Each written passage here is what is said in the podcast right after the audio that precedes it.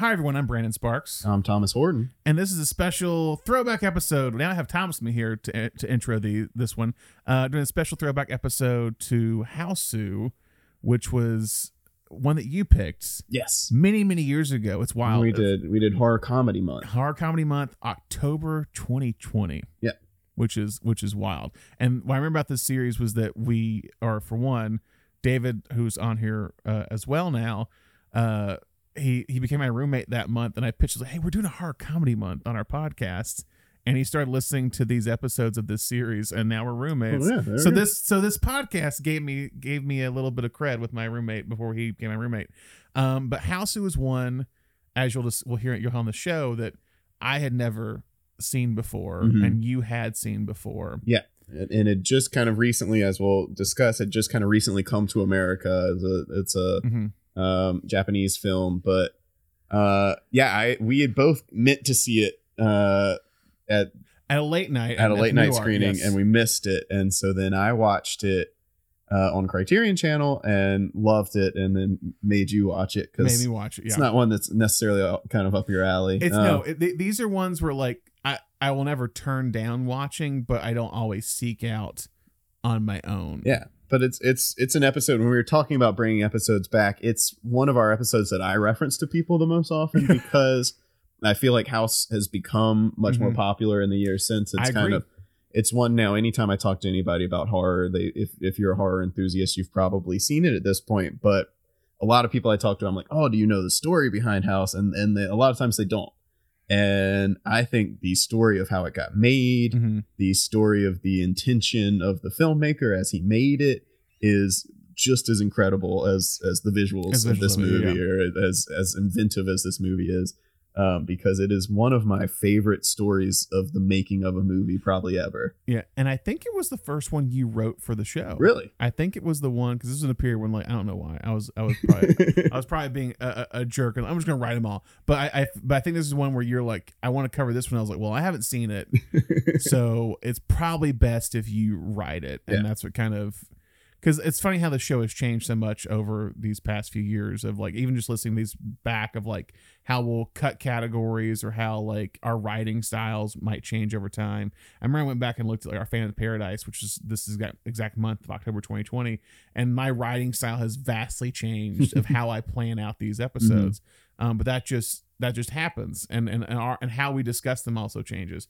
But with House, yeah, it's one that I I pitch a lot to a lot of people of like, you want something wild, I got the movie for you.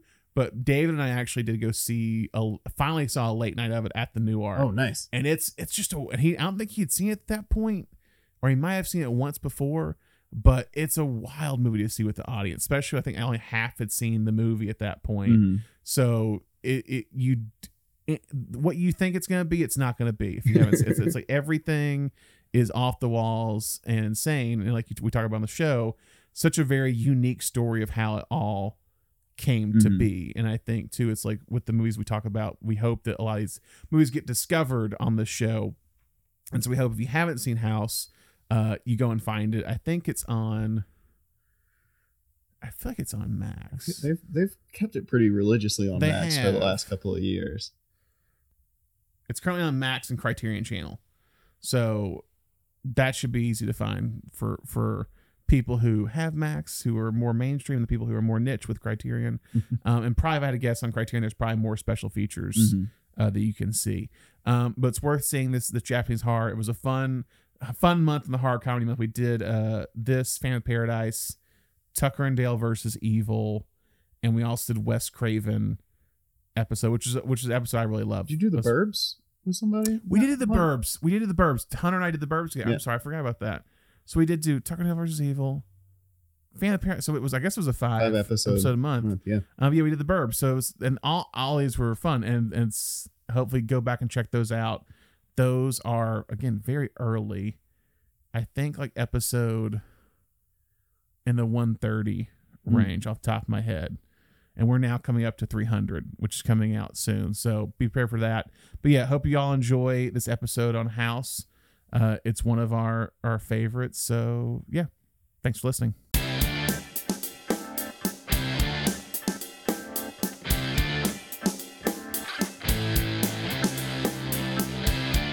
Hi, and welcome to episode of Cinenation. My name is Brandon Sparks. And I'm Thomas Horton. And here at Cinenation, we discuss film genres and the tropes and stories within them. And for the month of October, we are going to be talking about horror comedies. Uh, last week, we discussed Brian De Palma's The Phantom of Paradise. I'd like to thank all of our Canadian listeners, especially from Winnipeg, for showing up last week.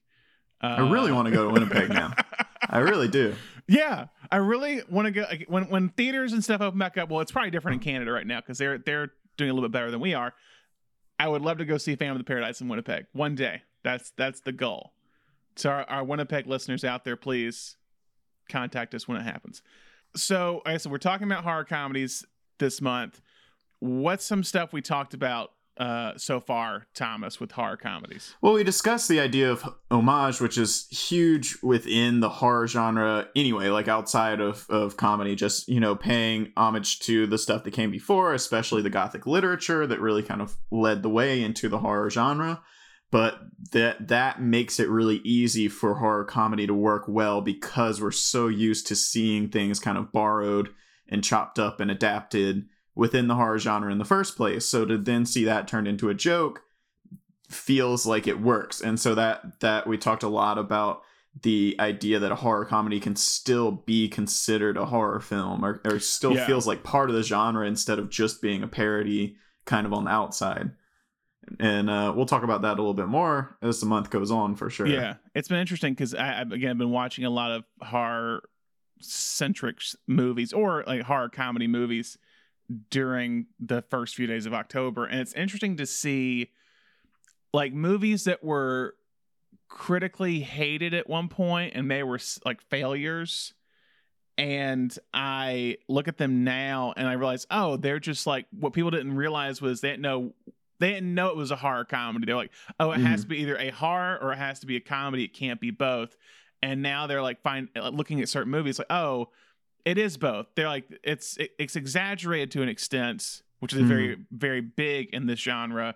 To where like oh it is comedic, but because it's exaggerated horror tropes, it is horror. And I think today's movie has a little bit of that in there. And mm-hmm. so Thomas, I'm gonna let you take over. What is today's movie? Yeah, so today we have a film uh, from uh, 1977, a Japanese film called Hausu. Um, also house in in English. But um, there's a little story behind the title of Hausu in, uh, as well that we'll get to. Uh, but to give a, a brief intro, uh, normally we like to do a little intro of the cast, but there is no notable cast in this film whatsoever, uh, which we will also get to. But the real star of House is a man named Nobuhiko Obayashi. Uh, in 1990, in 1955, a young Obayashi dropped out of medical school to enroll in a liberal arts program and pursue his passion for filmmaking, despite his father's urges to become a surgeon. uh, over the course of film school, Obayashi would enlist some of his most talented classmates to form Film Independent, a collection of independent and avant-garde young directors in Japan. Um, film Independent was actually a huge success.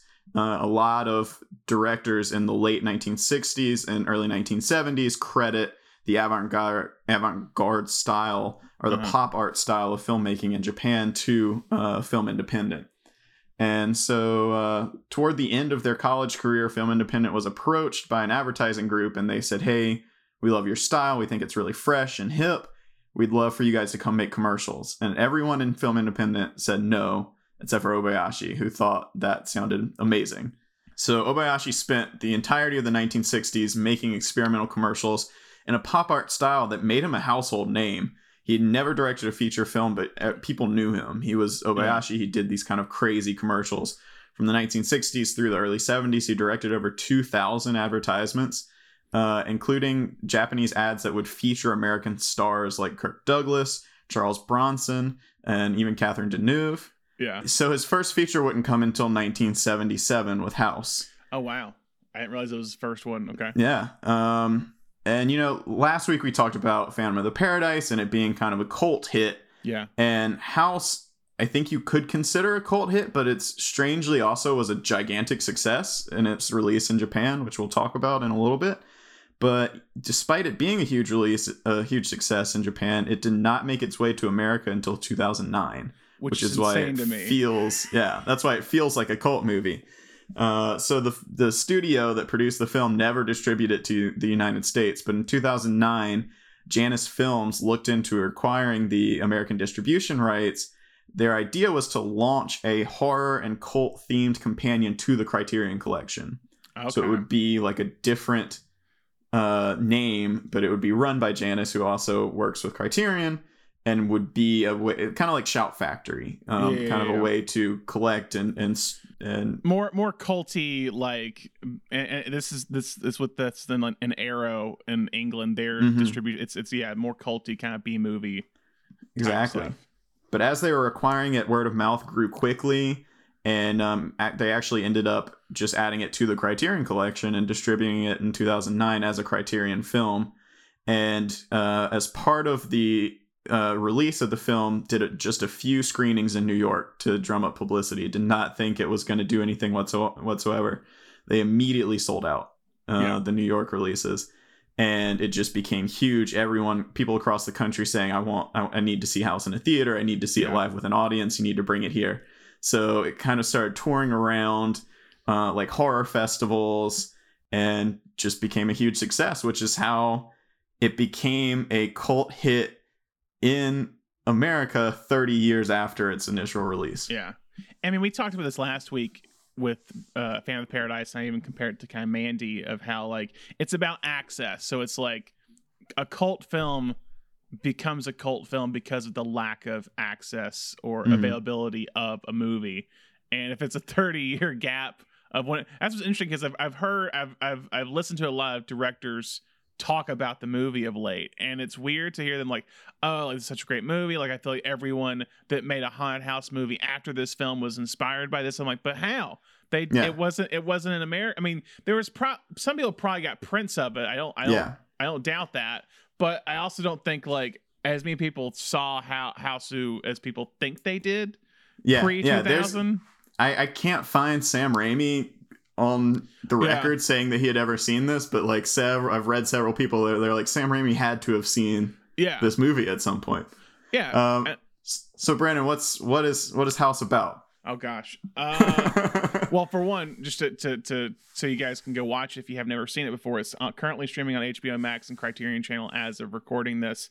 Uh, Hausu is about this young girl. Her name is Gorgeous. The names in this movie are very.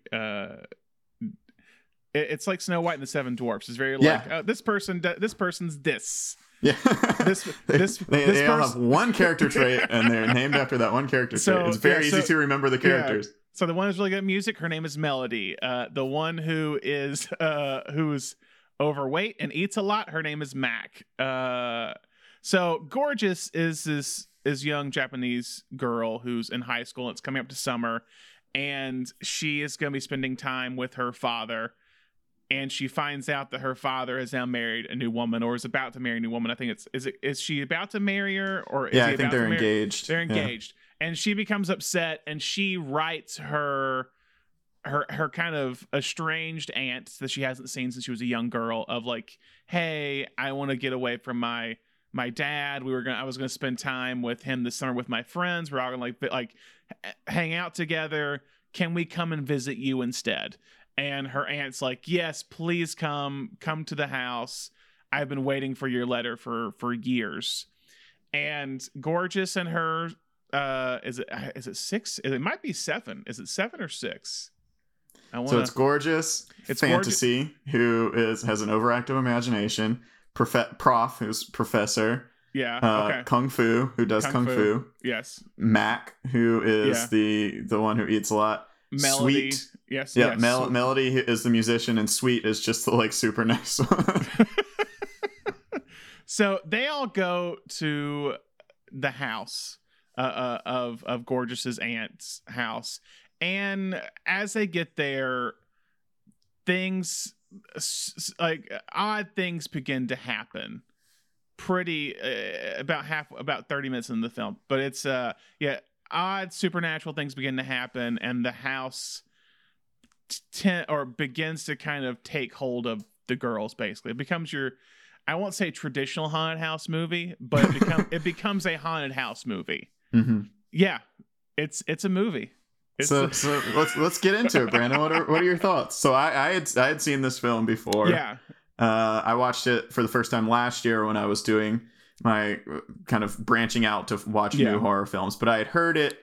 I had heard great things about it. Um, I had seen the trailer a few times at uh, the New Art Theater. They Yeah. screened it once, and I didn't go to that screening. I, I, I remember like trying we to and not wanted, making yeah it. we wanted to. We all wanted to, but we just didn't do it. but I remember the trailer for sure. Yeah, It's yeah. got that that voice is like house. How yeah, house. Yeah. So my initial thoughts, is I'd never seen it before. Man, what the hell was that movie? and I and I say that in the best way possible. By the way, I don't say that as a negative. It is one of the weirdest and most strange films I've probably ever seen before. I get because I remember you texting me when you first saw it. You're just like, I don't know if I actually saw that because it was so Yeah. late in the night. Did I Yeah. dream it? And I Yeah. get that. I get that feeling.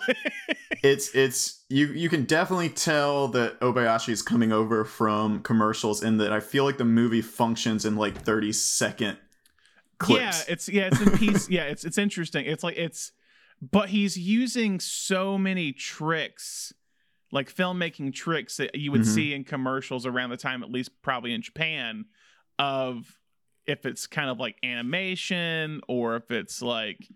Uh, like composite he, he's pulling out all these different like special practical effects really in terms of how they're doing these certain like scenes yeah. And I've got some I've got some info on the special effects Okay, a little bit cool, later on, but cool. that was a that was a fun process. Yeah, it, it reminds me a lot of like films from Dario Argento and Mario Bava, like kind of these colorful, like dark films. And it's it's a it's a wacky and unique take on like the haunted house tropes. We talked about this last year around October of just like what the haunted house is of usually just a a spirit of some kind or pe- a group of people come into a house and a spirit kind of takes over and can start picking them apart one by one a lot of different things and this and this follows like a traditional horror fi- or a haunted house like kind of structure in a way Mhm. But it's just Yeah. done in a very unique way and it, it is uh and weirdly it's also di- divided into halves that's what i no- noticed and not Mhm. fully halves but like the first 25 minutes there's not really any like there's no supernatural stuff going Yeah, on it's just kind of a teen a teen pop movie. it's kind of a teen pop movie where like, oh, we're going, we're gonna go spend the time or spend the summer with my aunt. Like we're on a train, like we're hanging out. It's a very youthful film, Mhm. and then it takes a turn. It's not it's nightmare fueled by the last half of the movie. That's what that's what I have to say. Like it, it gets to a certain, and we'll talk about it in favorite scenes, but like it gets to part where you're just like, what the hell is happening right now? Well, speaking of it being very youthful, this that has a lot to do with with how it got made. So, uh, go back two years earlier. It was 1975, and what movie in America has just completely changed the film industry? Jaws. Jaws. Yeah. So, and I bet. You, did you see this connection coming? I, I well when I I, I I did I didn't mean to research stuff, but I looked up just because I look up like oh Hausu real quick, and like the first line is like oh Jaws inspired this, and I'm Yeah. like huh I'm gonna stop right there and not read anything else. So immediately after the release of Jaws, we all know everyone in America was scrambling to find the next Jaws, for Yeah. better or for worse. You know, you got Piranha on one end, but you also got Star Wars. So you know, it, it, it different people had different ways of approaching what Jaws meant to the industry. But in Japan, the uh, legendary studio Toho wanted the same thing. Mhm. Uh, Toho was the top studio in Japan. They're probably best known in America as the studio that created the Godzilla franchise. They were also the producers of Akira Kurosawa's films. Okay, But now they wanted their Jaws. Uh, and the lesson that they took away from Jaws was that it needed to be young, it needed to be hip, and it needed to be scary. So they turned to famous advertising director Nobuhiko Obayashi just to come up with basically to come up with their brand. yeah, They said, "Hey, we want to make new movies. We want them to be. We want Jaws. Go, come back to us with an idea for Jaws, basically, and, and you just hand that off to us." The thing is, Toho functioned in the same way of of classic. It, Toho was based off of classical Hollywood.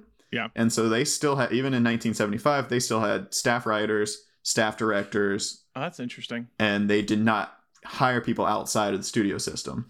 So Obayashi was not signed by them, and he was only Huh. brought on to come up with the concept as Yeah. a as a marketing guru. Um, but Obayashi has also claimed that in his first meeting with Toho, they told him that they were tired of making quote comprehensible films and Yeah. wanted to make something incomprehensible. So I, that to me sounds like they're also kind of taking away from like the film the film brats. Yeah, in the hey, American let's- studio let's- system. Let's, let's throw stuff at the wall and see what sticks, type thing. Exactly. Yeah, Yeah. I think they're they're watching what directors are doing in the studio system in America, and and they're this they want this to be that. Um, so yeah, so Obayashi immediately jumped on the idea. The part about appealing to a younger audience really hit with him because that was usually who he was trying to appeal to with his advertisements. So he immediately enlisted his 10 year old daughter by asking her, What scares you the most? So the, the two of them sat down and collaborated on the initial story, and many of her ideas Okay, made it into the final script that he created with uh, with a co-writer named Katsura. that makes a lot of sense now. that makes a lot of sense now. Okay, Obayashi titled the script Hausu in an attempt, he said, to give the film a taboo English sounding name. So the, Okay. the re- release title of the film was Hausu, which does mm-hmm. not mean anything in Japanese. It just sounds similar to the word house. okay, So he delivered the script to Toho and said, Hey, I wrote this for you completely. I want to direct it. And they said, Oh, thanks for the script. Go away. No, You- You're no, not a, you. Yeah. you're not assigned director within the studio system. So for two years, the script was shopped around Toho contract directors. They would just send Okay. it out, someone would read it, and they'd send it back, and they'd say, "I have absolutely no idea what to do with this." Meanwhile, Obayashi, ever an advertising genius, decided that he was going to make himself the director of Hausu. So in the two years that the script was being shopped around Toho, Obayashi managed to publish a manga version of the story, produce Oh, a radio play of the script, wow. commissioned commissioned the entire soundtrack of the film and released it on vinyl and had business cards made up declaring him the writer and director of house That's insane. That's like that is.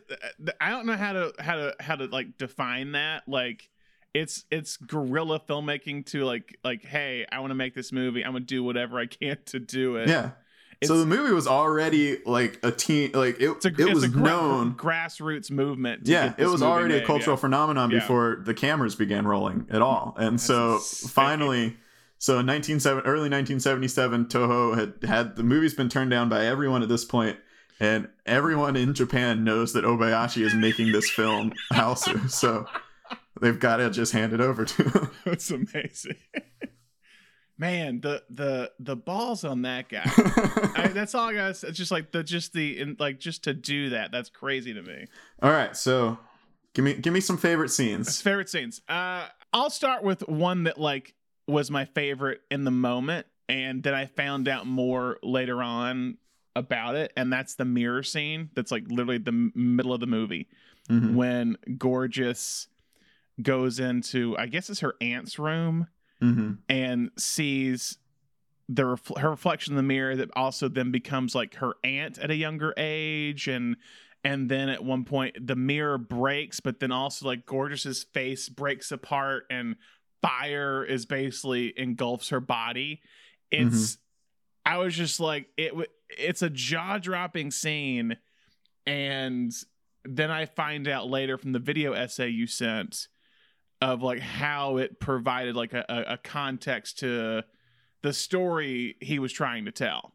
yeah And in the video that you sent, it's by uh kogonada Kogonada, Kogonada, who also did the movie Columbus a few years back. It, it's he talked about how it was some of the the the idea that Obayashi was trying to do was capture the generations in Japan pre and post the Hiroshima bomb in World War Mhm. II.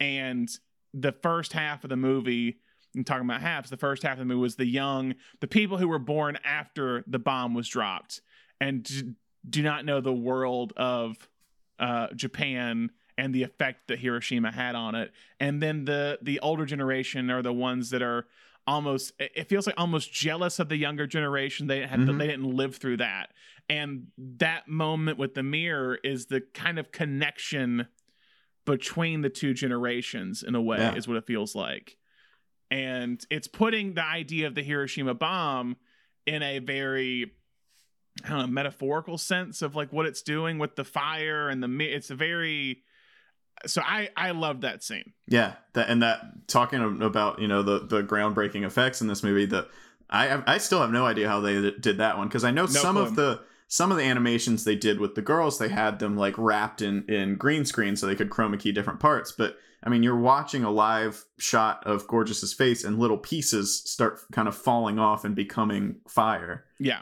uh, like a like a jigsaw. Yeah, it's incredible.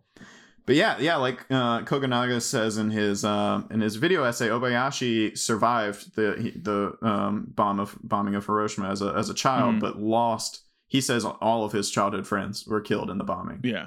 and it's really interesting to, when you watch this to see. I'm not sure exactly where he stands on it. I mean, he's he's said openly that, that that's what the movie is about Yeah. is the generational divide, but it's it's not clear because the way that the aunt kind of we're getting into spoiler territory here, but but you know the aunt and the house itself we come to find is like feeding off of these girls Yeah. and feeding off of their their innocence. And so obviously the aunt represents this idea that like the older generation wants to bring the younger generation down. Like you Yeah. don't know what I've been through. Yeah.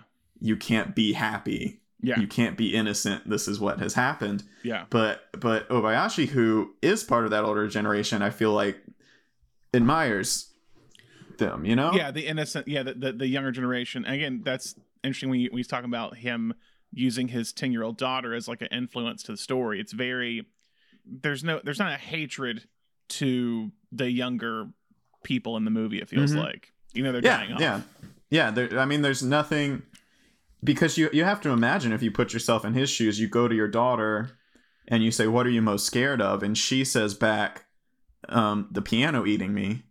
You have to imagine it as someone who has survived an atomic bomb at her age. You have to be like, "Oh, that's how quaint." But Yeah. what he did, what he did was take those fears and and amplify them. realize them. yeah. Yeah, Yeah. Yeah. yeah. That that um, the piano scene, which which you talked about, is an incredible scene, and that was one that was straight from straight from his daughter's nightmares. Really? She- well, yeah. yeah, that was one. That was when like the movie, like, uh, we're in, we're we're we're in the end game now. Like when, when, when, That's when it really goes, yeah. Because up to that point, it follow. I mean, it, it does follow. As crazy as it all is, it does follow a kind of basic haunted house structure where you've got like the one person. I mean, it's it's I've I've heard this movie called like Scooby Doo on acid, Yeah, yeah, yeah. and um, it does kind of have like like uh, fantasy is that Scooby character. You know, Scooby's always seeing the ghost everywhere, and the rest of the Yeah. team's going like Scooby. There's no ghost.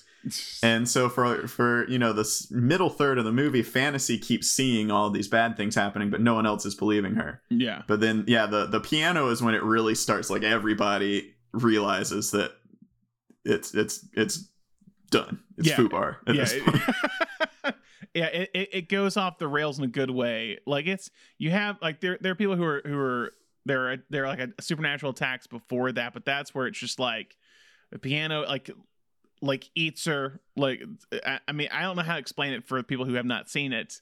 The piano just eats her. Like it's just like she's playing. It cuts off her fingers, eats her, and then her fingers continue to play the piano on their own.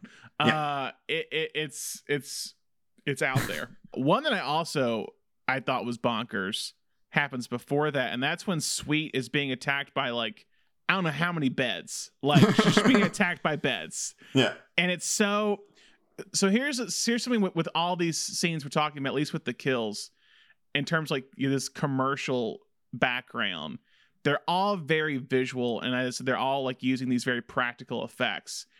And we talked about kind of oh using the the like references to the older works. I, I do think there are a lot of Alfred Hitchcock moments in this movie actually. Hmm. In this in the beds the beds attacking Sweet, he does this shot where they're shooting through the glass floor Yeah. where you can see everything. And that's something that Hitchcock did during the silent era where you could see like a killer Oh He would yeah. he would shoot the, the- watcher. the lodger yeah he would shoot through the glass floor you could see the the the the, the uh the, the serial, killer pacing back and forth and so they, they use that as a way to see sweet being attacked in a very like unique perspective and and then another scene is the is the kill of mac where they where I don't know which girl finds her, but like the girl finds Mac's head in the well. That's that's fantasy. It's yeah, fancy. 'cause- Okay. So, but what happens right before that is that there's really good dolly zoom or vertigo shot, and I was like, oh, Mhm. things are about to pick up here. Yeah, yeah, because that's that's the first because we we don't see Mac. Mac just kind of disappears. yeah,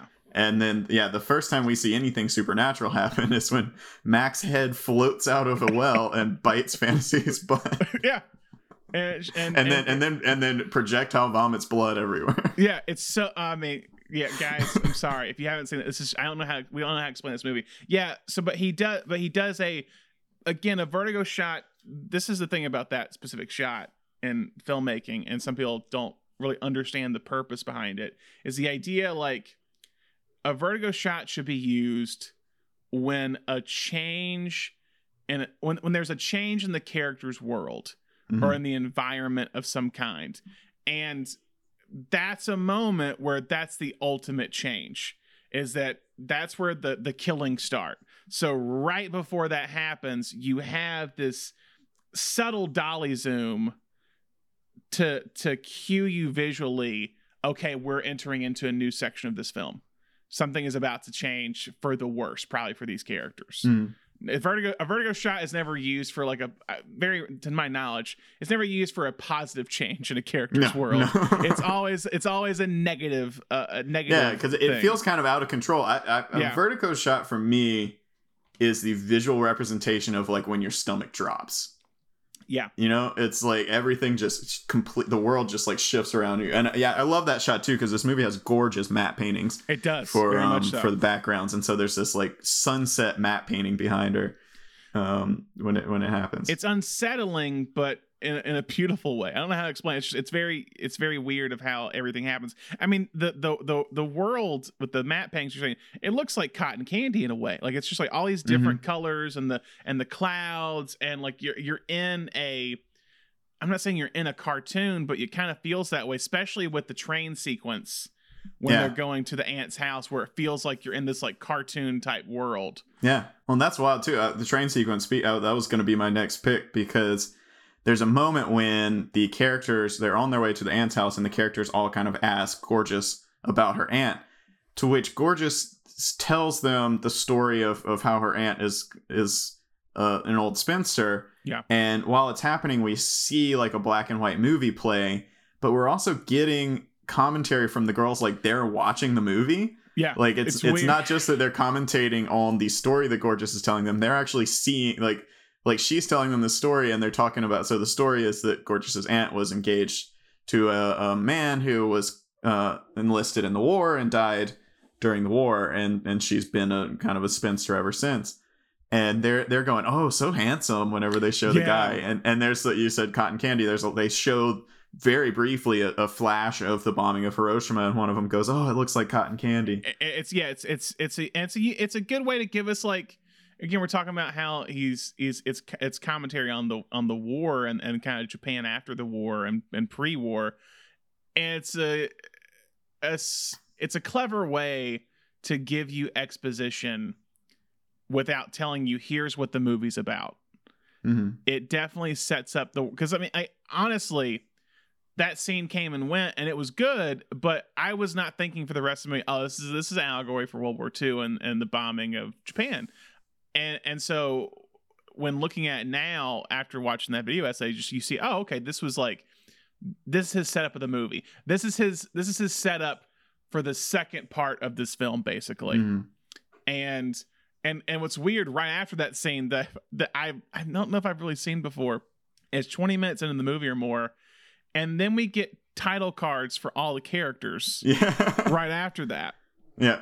and it's like it looks like a 70s sitcom. It's just like Iris shot, and it's like gorgeous, and it's like gorgeous, and then it's like introducing them one by one. Yeah. It's got that great that great song over it. So so that was a band the band that wrote the that helped write the score and then recorded a lot of the pop songs for Mhm. the soundtrack. Um, they're called Godiego. Okay, and they're a band made up of like half Japanese citizens and half uh like American army brats who had who had grown up in Japan. So a lot of their their music is in English and it's got this like late 60s even though it's like 75 it's got this like late 60s kind of like zombies kind of vibe yeah, to it Yeah, it does. you know it's it's so poppy um they actually have a uh, a cameo in the film um when the girls are at the train station they they walk up and talk to the girls briefly Okay. but uh another one i love it's so bizarre and it's i think it's perfectly timed because it's right after things start getting weird is the the dance sequence with the aunt Yeah, and the skeleton. Yeah, because it, it perfectly sells you. I mean, it's it's another one of those things. So much of his stuff, and and it, it took me, you know, a rewatch to recognize it too. A lot of the stuff just feels, you know, oh, he wanted to do something interesting. But what this sequence really sells is it's it's right after we find out Mac is dead, and I think it's after Sweet has disappeared. Yes. But yes. but we we it shows us that the aunt is consuming them, and it is giving making her youthful. yeah, yeah. It's, Um, it's, it's the hocus pocus. It's the hocus pocus trope. You know, that's that's Yeah, what yeah. it is. yeah, absolutely. Yeah, it's because we've been presented to her as she's very old and she's bound to a wheelchair and, and very weak. And so after these two girls have gone missing, we see uh, we have a sequence where the aunt is like climbing the rafters, and I love she turns into camera and like like gives us a little like uh like eyebrow wiggle into camera. And uh, and then we and then it just turns into this dance sequence where she and the, the skeleton in the house are like just kind of jamming out So, together. and this may be a story question, but like, so does she turn them into watermelons? Is that what it is? Like, we just turn these these the girls into watermelons, and that's how she's eating them. It's it's weird. Yeah, I don't I don't know if it happens to all of them. It, it happens to Mac, but I, I wonder if that's you know kind of like a comeuppance thing because she stole that watermelon too. That's fair. Um, okay. Yeah. But yeah, she has that moment when they're they're all eating the watermelon and uh Fantasy kind of looks over at her and she very briefly like opens her mouth and she's got an eyeball It's in her so- mouth and it oh like looks God. her. There, I, I, there are so many W like like I'm saying what the fuck moments in this movie. like when I watched it, it was ah man, it was. I was just like every five minutes as I get to a certain point, like I'm like Jesus. yeah, what there's the like there's like there's like weird parts of the movie and then there's like weird, weird parts, of the movie. Yes, exactly. like when so you know through the whole movie they keep talking about like this their teacher mr togo is going to come save them and then he gets there and he gets turned into a giant pile of bananas I, it's so it's it's like it's like you want melons? No bananas, bananas. Oh no! And it's just and then and the thing is you don't even see him turn to bananas. You see it when the when uh gorgeous's like future stepmom shows up and where he was once once was just a pile of bananas. i i love I, that's my that's my last favorite scene for this too is when the when the ending when the stepmother comes because it's all like the sun is up. Yeah, everything's gorgeous. It's her her scarf is just like continuously flowing in the wind. Yeah, and it's done like this like oh everything's gonna be okay now. And then she she walks up to the house and everyone's gone except for gorgeous who we now know is like possessed by the house or the aunt or whatever whatever this evil spirit is and um, I love the final shot of this movie is amazing when they're like reaching out to each other and the cat comes running through the frame in slow motion. Yeah, yeah, the cat is kind of your like demon, like that's the one. A- Again, that video essay talks about how like the the the light of the of the bomb or the flash of the bomb was the big thing, and with the cat with with with with Blanche or or Blanche and is that this cat has the the the the quick green flash in the eyes Mhm. as like the symbol for like the bomb going off in a way, but just the the the danger that's about to happen. So when the cat pe- like you think everything's all nice and great, and then the cat runs across frame, you're like, up. Someone's about to die. That's fine. but yeah, the, the end that that ending scene, like when I was watching, I was like, again, I was like, this feels like a commercial. Like this, Mhm. this is like this is a car commercial or a perfume commercial. Like, and the song, the song in the, the end, I was like, oh, is this like like like it's the like house is that like she's fallen in love with the house. It's the idea. I mean, the house is uh, uh, gorgeous, been consumed by the house, but like it's all put in the lyrics of like it feels like a romance between gorgeous and and Mhm. the house in a weird way. Okay, I do. I have to throw throw out the absolute climax of the weirdness is when the when the cat painting starts vomiting blood and floods the house with blood. Um, that that one's pretty fun too. That's the. I mean, all, all like the stuff. Even when they're like they're the the the the house is being basically been consumed by blood, and they're like they're they're pulling the Titanic of being on like a on like a board and just like Mhm. hanging it like floating through the blood.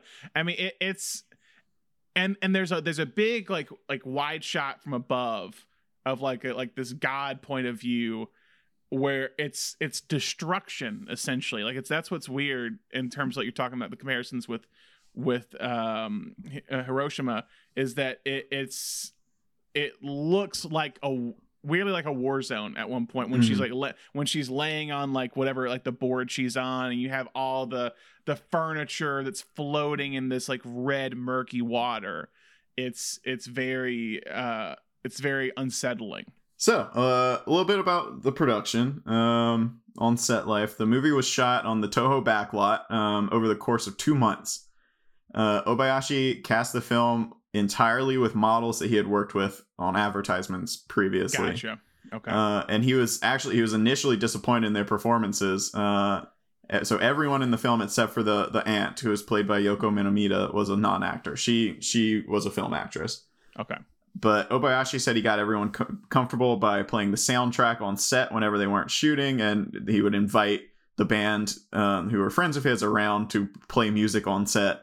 And uh, they ended up shooting a cameo in the film as well. Mhm. And he said eventually everyone got very comfortable around each other, and he uh, became he, he ultimately was happy with the performances. So the focus of the production, as you may know, was special effects, Yeah. with Obayashi pushing the envelope of his already impressive repertoire of tricks he had picked up making commercials. Uh, when the film started on the backlot, Toho offered the services of their staff special effects supervisor, he's like nah and Obayashi turned him down. Yeah, yeah. and said, "No, I want to do it all myself." Uh, he also he didn't want the effects to look professional. He wanted it to look wild, and he wanted it to look as fantastical as possible. hmm So many of the effects used in the film he just made up on the spot and had absolutely no idea if they would work out until post production. oh and god uh, and he later uh, in later interviews admitted that he wasn't happy with some of the results that made it into the final film, but he would never say which ones which ones in Yeah. particular it smart, was. smart man smart man Yeah, yeah. Well, and he he had a very successful career um, afterwards. He actually um, passed away earlier this year. Um, Wow. But yeah, but up until then, he I think he released his last film in 2018. it's crazy this is his first one that's the Yeah. big thing is that this this this being his first one uh, there's a lot of i mean i i wouldn't i don't know if i'll say confidence but there's there is a a boldness and Yeah. maybe a rawness to the to the to the movie I think I think confidence is a is a good word for it because I mean, especially if you know what he was doing behind the scenes to get this movie made. I, this he definitely this was his movie. yeah No one could make it except for him, and he he had the vision. that's fair in in the research did you find like what was the more difficult stunt like practical effect or No, he um he did say the waterwork was tough. All Okay. of the stuff with the with the blood was tough, especially um one of the characters. I think it's Prof who like kind of dissolves Yeah. into the water. He said that one was tough because they had to wrap her in green screen and then try and chroma key that out while she like she was actually in the water, Oh, and then they were trying to chroma key her while she was swimming. And that and for 1977 that is probably hella difficult like Yeah. So uh aftermath. yeah, Uh, so he delivered this movie to Toho, and they had no idea what to do with it. they had wanted something incomprehensible, but they couldn't decipher House at all. So, um, so expecting it to flop, and I think this decision was made before the final product was given to them because Mhm. we'll talk about this later. But there's there's a nod to this in the movie. Um, but expecting it to flop, Toho paired it up with a as a B movie um, in the double feature with a teen romance film called Pure Hearts and Mud, which starred a very famous on-screen, off-screen teen pop couple called Momotomo.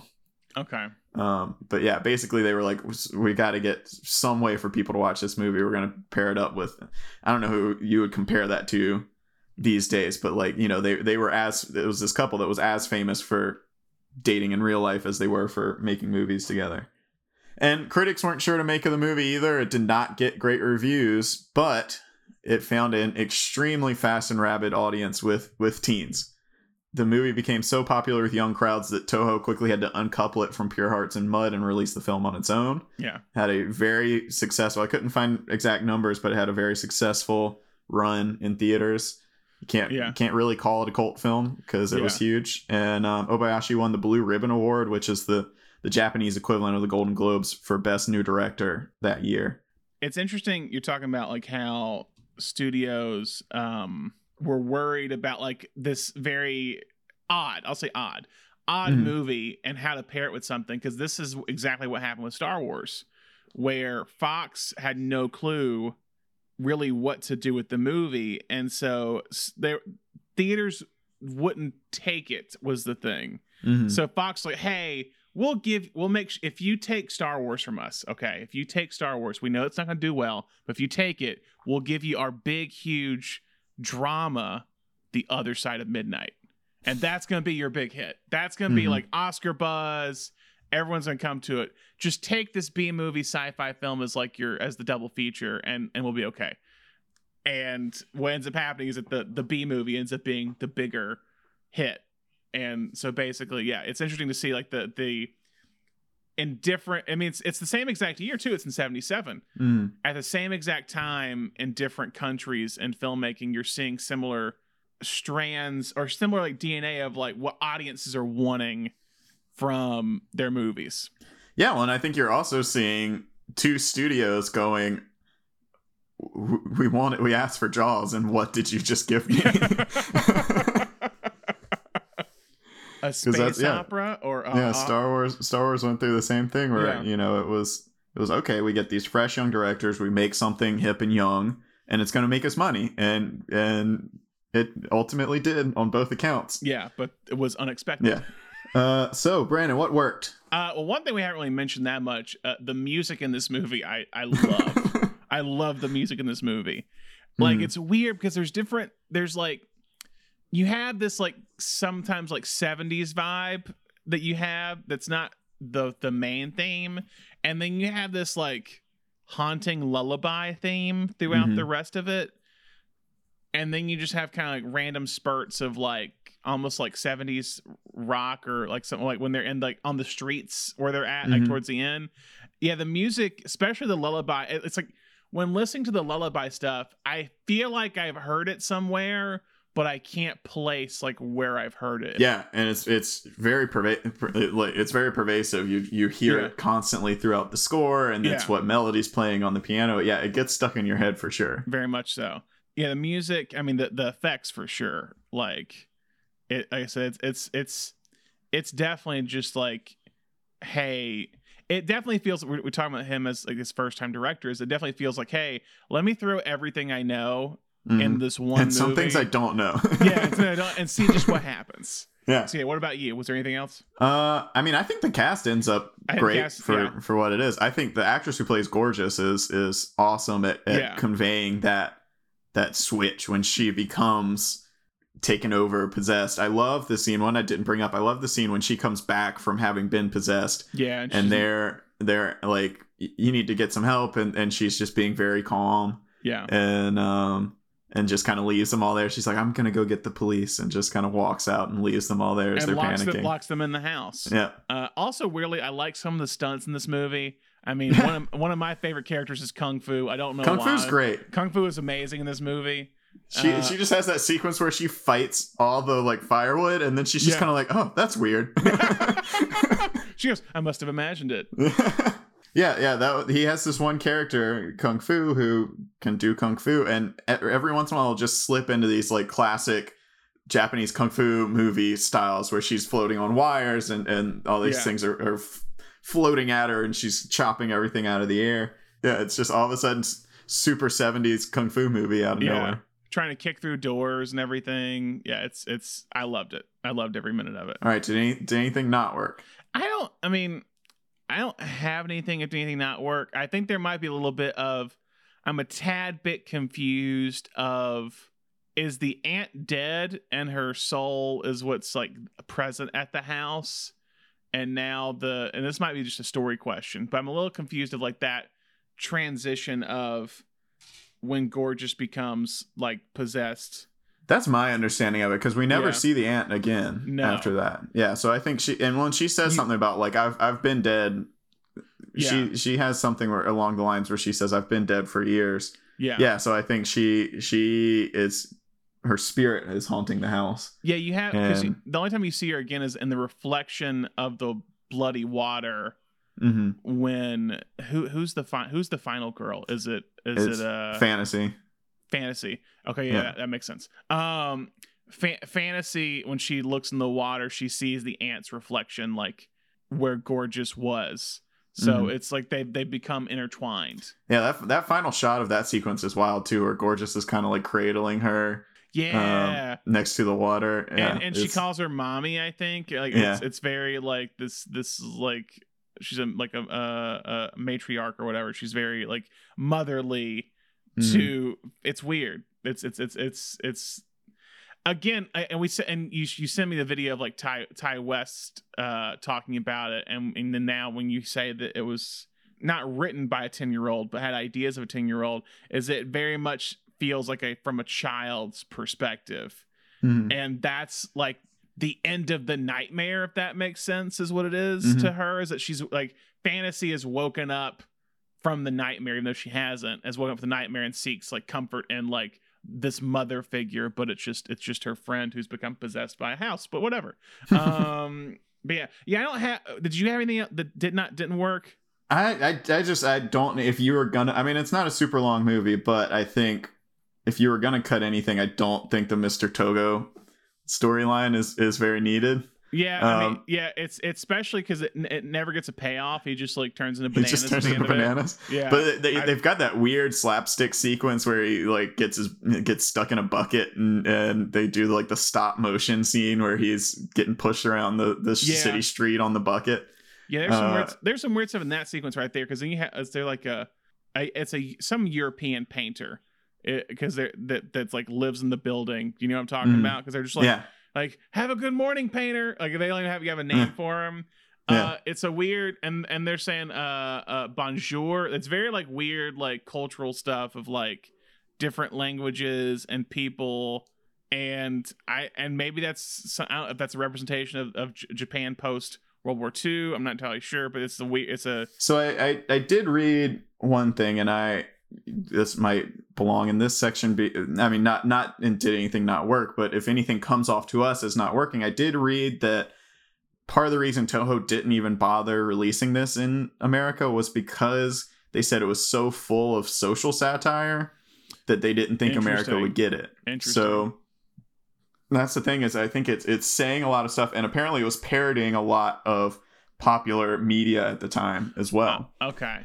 And so, you know, maybe that's maybe that's something, maybe that actor was from something. But but yeah, I think that it's it's interesting that it does that that that was their concern about not bringing it to the states, but you know, you or I can watch it and I feel Yeah. like get get the message and enjoy it without understanding I mean with, uh, without needing to understand any references for sure. Yeah.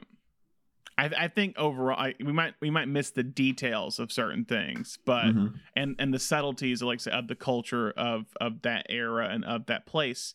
But I- I think because and this kind of goes with like the horror comedy aspect, because so many things are exaggerated to an extent, is that it and they're all played through visual gags a lot of the time. You you can get both the horror and the comedy because he puts it on such a um amplified level, I guess you could say. Yeah, I mean, I think the I think the the watermelon sequence, the well sequence, is the best. Like you like you and I were saying, I think it's the best example of the tone of this film Yeah. because, like you said, it's shot. It, it leads up to it. It's got when we talked about this in the last episode that comedy and horror have the same setup of suspense and payoff as opposed to setup and, and punchline. And so Yeah. the way that scene is set up is suspense and punchline Yeah. uh, you know, you've got that Hitchcock shot. You feel your the the pit of your stomach drop out, and then the the the head, which is grotesque. I mean, they've got this like makeup on it, so it looks like it's decomposing. It Yeah. it's frightening, Yeah. but but it's also funny when it's floating around and it bites her on the butt. Like that's Yeah. that's hilarious. And then it starts puking blood, and the whole time you're kind of sitting there like, I don't know if I should be Laughing or horrified or laughing. Yeah. exactly exactly and he does that really well. So i think that's the universal thing of how it's all played through visuals. That's the thing is that visual like the subtlety of comedy is is you can say regional of like say dialogue or whatever. But visually this is the whole go back to silent films is that you can play a silent film a lot of the time in any country and people will still get the comedy of it or people will still get the horror of it if it's a horror film.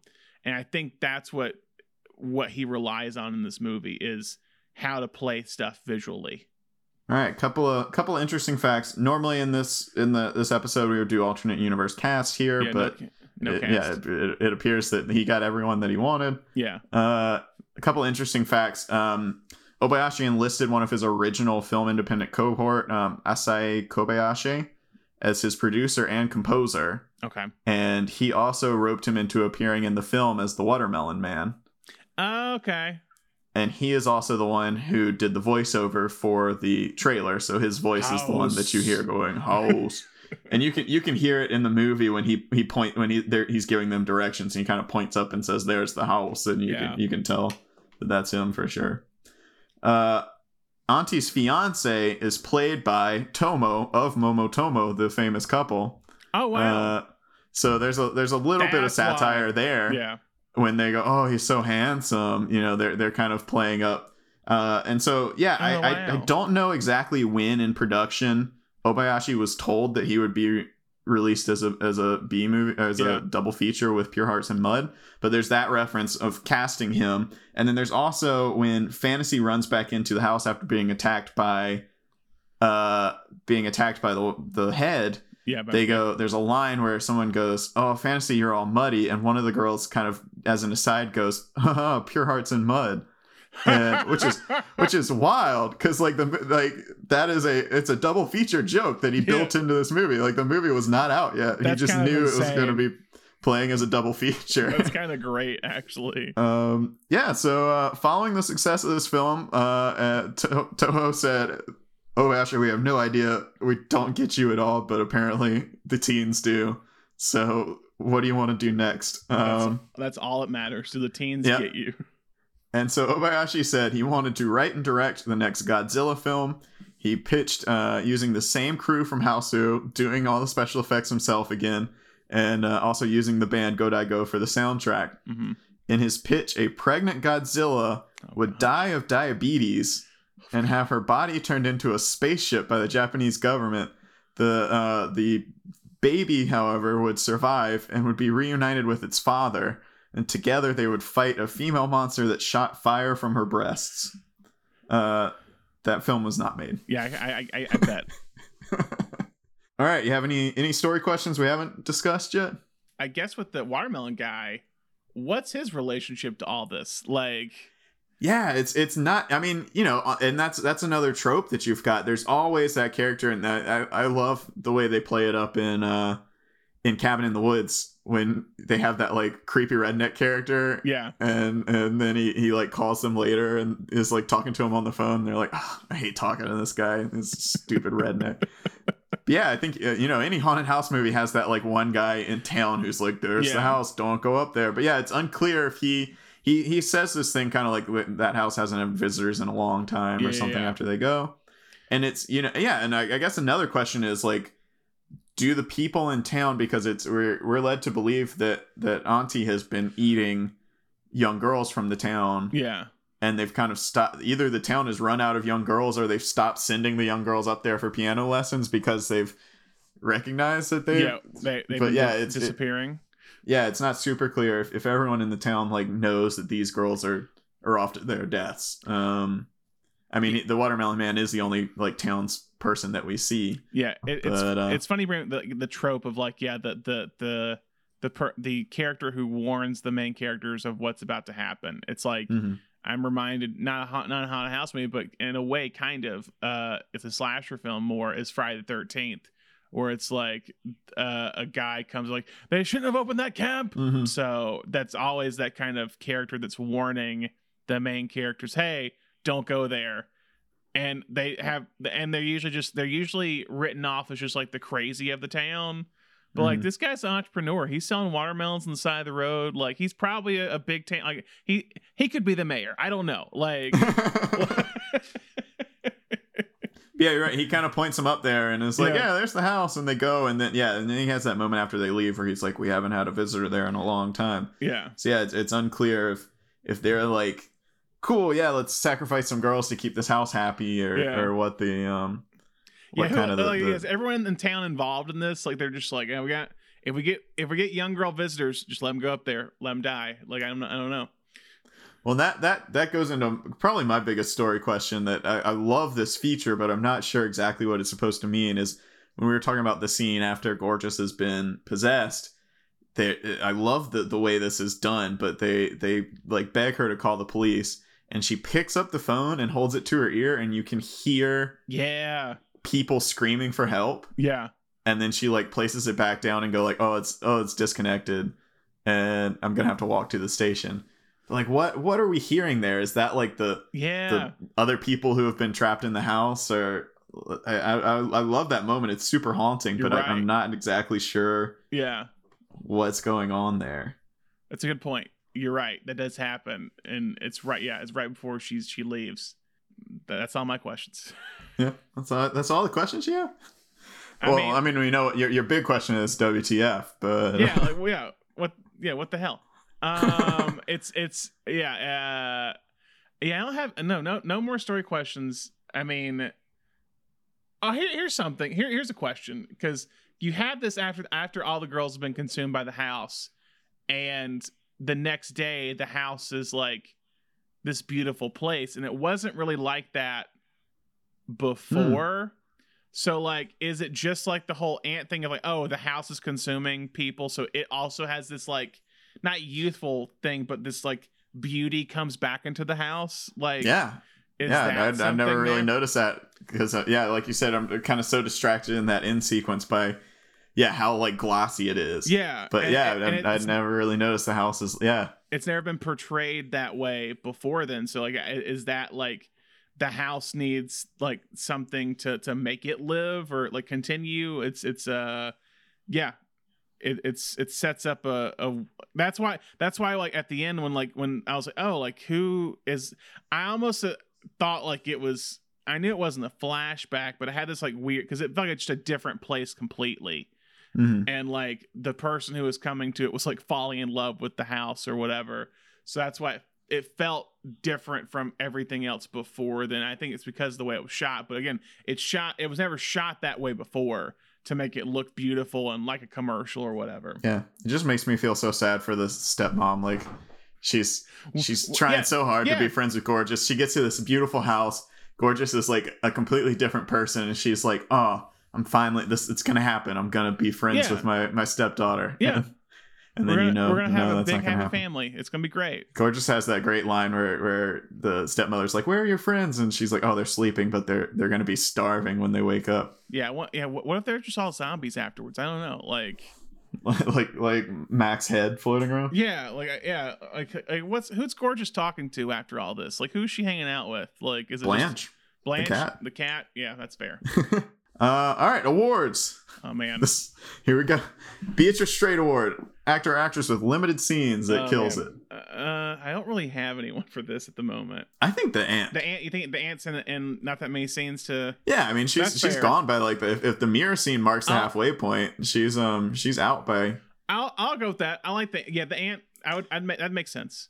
She's got this really like kooky, scary vibes to her. The the the my the two the first time I watched this movie, the two images that stuck out to me most were her with the eyeball in her mouth Yeah, and that's that little scene where she like crawls on the on the uh, beam and like looks Yeah. straight at you. yeah. Uh, but I also I, I love it so like fun and twisted when she's just dancing with the skeleton.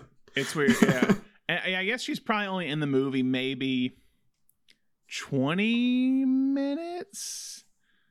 Like I I I, I think she's the one that's going to qualify the most because everyone else is like Mr. Togo or the stepmom or Gorgeous's dad, and I don't think any of those really stand Shout out. out Shout out Gorgeous's dad as a composer said he was Oh, yeah. in Italy than- and than Leone liked his music better than Morricone. I I forgot about that reference. That was a weird. I was like, oh, okay, yeah. It's like, oh, That must be that's how you know he's a good composer.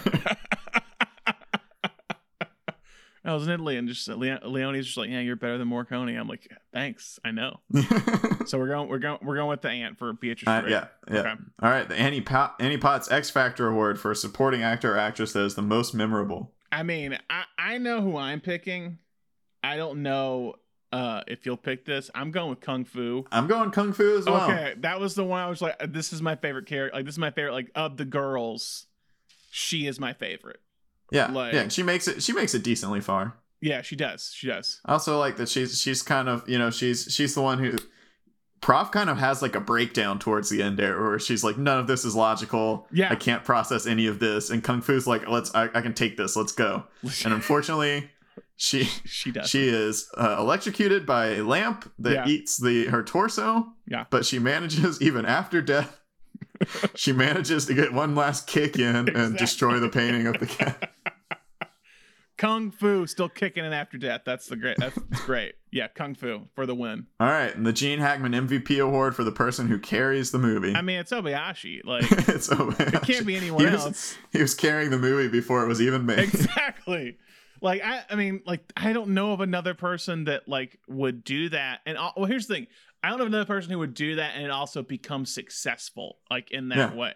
Like that's, I, there's people who are like, oh, this is my movie, and they spend so much time promoting it, and then it just goes to shit. It should it shouldn't go down that way whatsoever. Like, I mean, seriously, I don't even know if someone who like after he did all that, would they even hire him? Like, I feel like studios now would be maybe I'm wrong. Like certain studios, at least in certain areas of film, like would be so like burned they would not want to bring that person in. Like, hey, you just spent two years like making us look like fools. hmm We're not going to do this movie. Yeah, yeah, it's wild. I would I would love to hear like a, an executive from Toho give their side of this story, Yeah. like what it what it was like to just spend two years shopping the script around and just constantly be flooded. I mean, you had to get to a point where once his his outside work got successful enough where you'd hand a script to somebody and go and they like just looked at the title and went oh this is obayashi's movie Yeah, we're Like, not touching this. Yeah. I'm sure that I'm, that's probably when they decided they had to hand it off to him is when you know the other directors were like, oh, because I mean he was he was a household name as a commercial director in the first place, which is kind of wild to think yeah.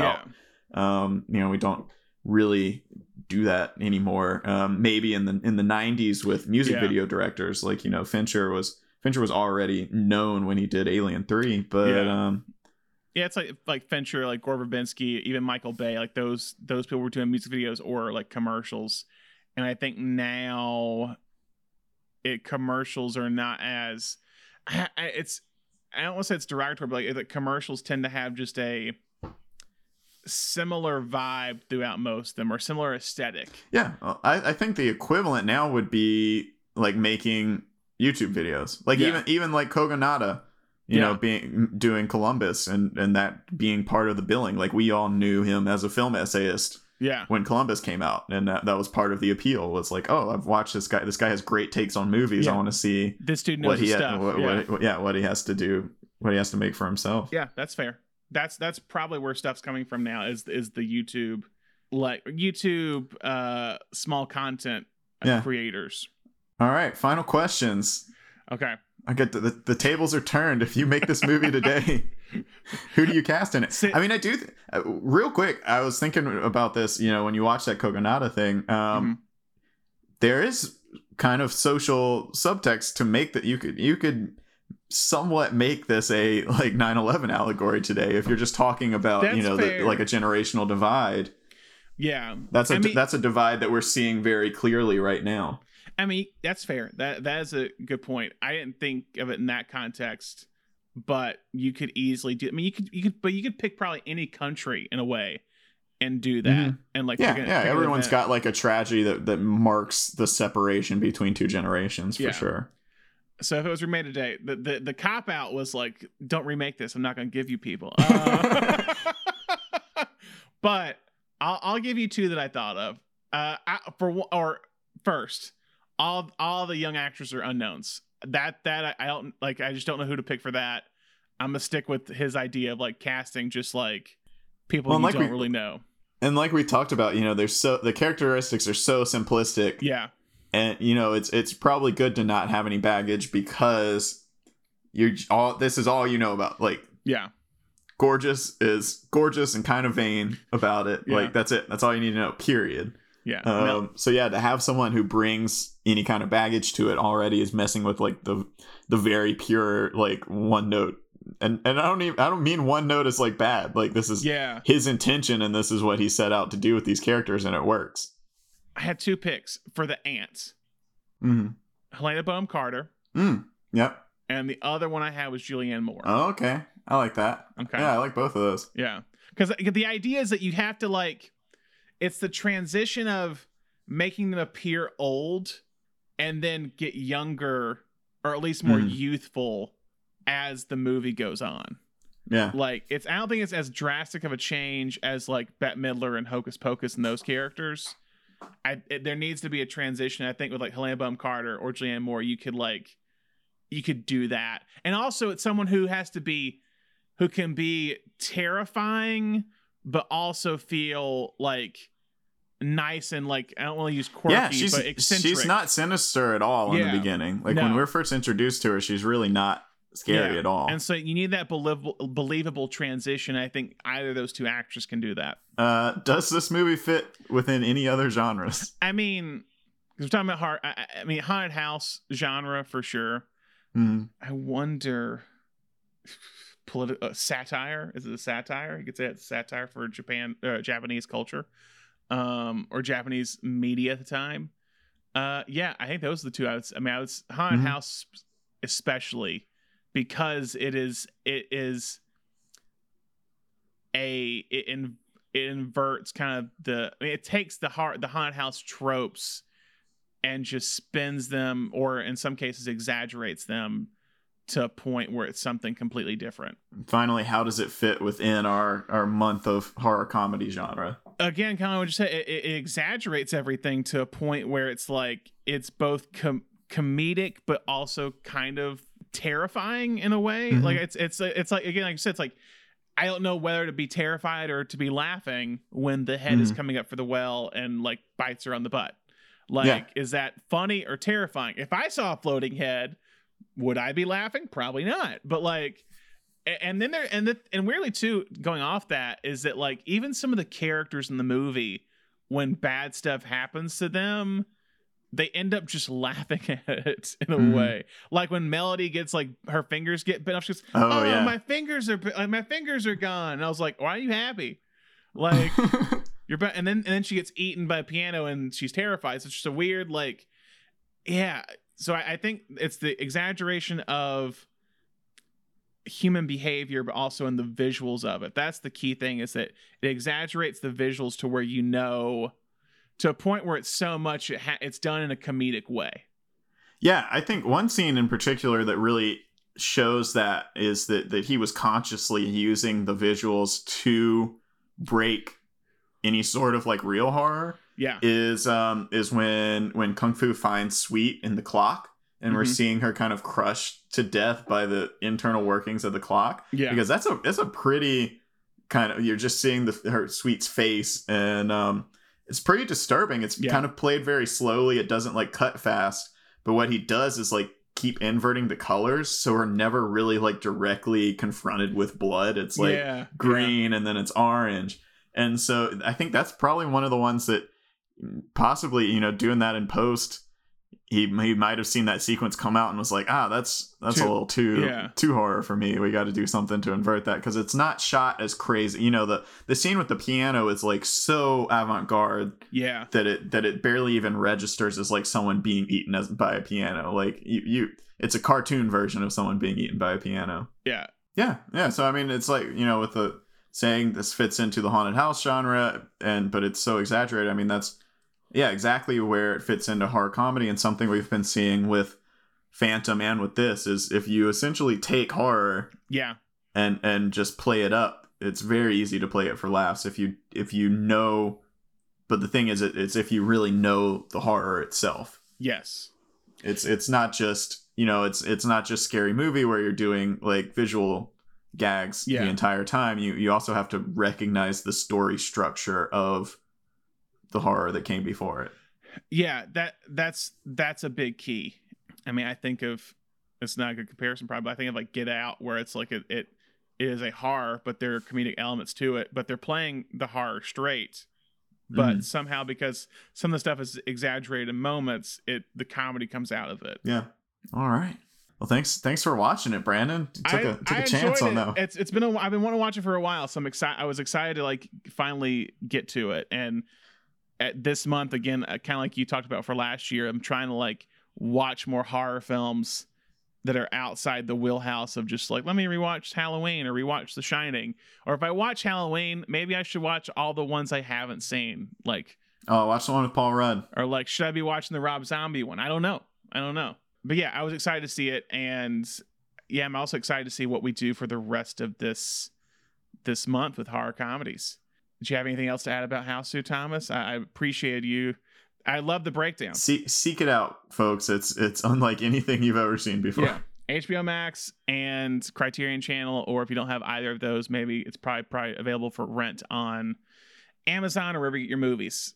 And hopefully you're not spoiled by what we talked about because we talked about a lot of just random deaths in this And, movie. and uh, yeah, even even if you feel like we've spoiled the plot, we have not spoiled the visuals. yeah, so. that's the thing. It's like it's I, I- when when we were going through this, I'm like, man, if I never saw this movie and I was listening to this podcast, would I have any clue of what is going on? And I don't know if I would. But guys, thank you so much for listening. Make sure you subscribe to us on Apple Podcasts, Spotify, Stitcher, or wherever you your podcast. And make sure you give us a review. We like hearing from you, and that helps us kind of be seen by more people. Give us a rating, five stars if you're nice. And make sure you like us on Facebook, Twitter, Instagram, and follow our stuff on Medium when we're posting articles. And yeah, Thomas, thank you so much for for bringing Hausu to my world. House. Guys, thank you so much for listening. We hope you listen to more episodes soon. Bye.